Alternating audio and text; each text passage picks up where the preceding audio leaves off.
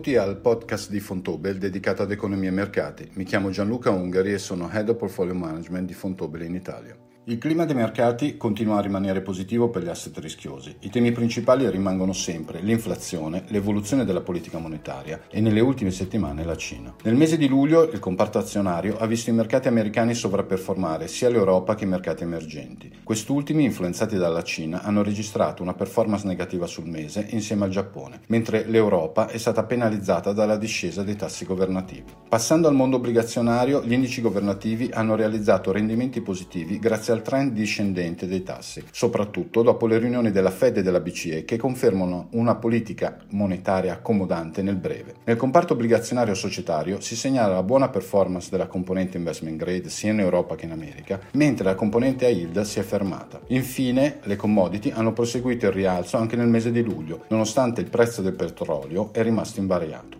Le Vescore Waves, il sistema proprietario di analisi del ciclo economico a livello globale, confermano il rallentamento della crescita sia nei paesi emergenti che nei paesi sviluppati. Nell'ultimo incontro della Fed del 28 di luglio, il presidente Jay Powell ha spiegato che l'economia americana è migliorata ulteriormente dall'ultimo incontro, sia rispetto agli obiettivi di piena occupazione che di inflazione. Quest'ultima inizia ad essere percepita come un rischio, seppure considerata ancora un fenomeno temporaneo. Infine ha sottolineato che i progressi realizzati finora in termini di crescita economica e occupazionale sono comunque insufficienti per intraprendere un percorso di politica monetaria più restrittiva, il cosiddetto tapering. Ricordiamo che ad oggi la Fed sta continuando a comprare ogni mese 80 miliardi di dollari di treasury e 40 miliardi di MBS. I mercati obbligazionari dal 16 di giugno hanno iniziato a preoccuparsi del possibile cambio di rotta della politica monetaria. Il rendimento del titolo di Stato americano a 10 anni è passato da più 1,53% a metà giugno a più 1,22% di fine luglio. Sulla stessa scia, anche in Europa, il Bund è passato da meno 0,15% a meno 0,45%.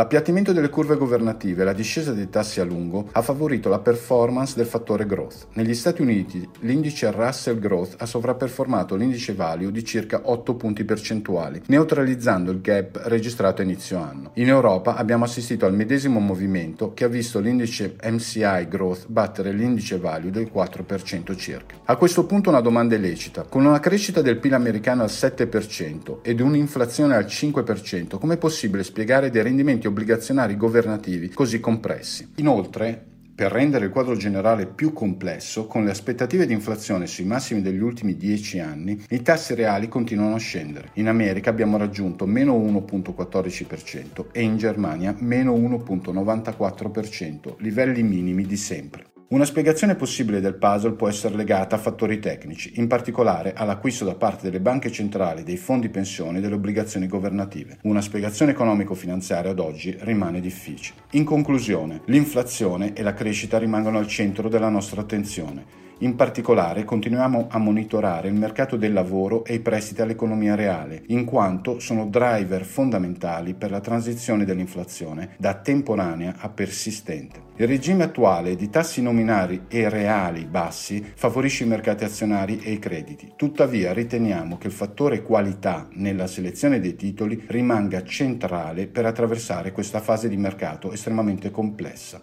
Grazie e arrivederci alla prossima puntata.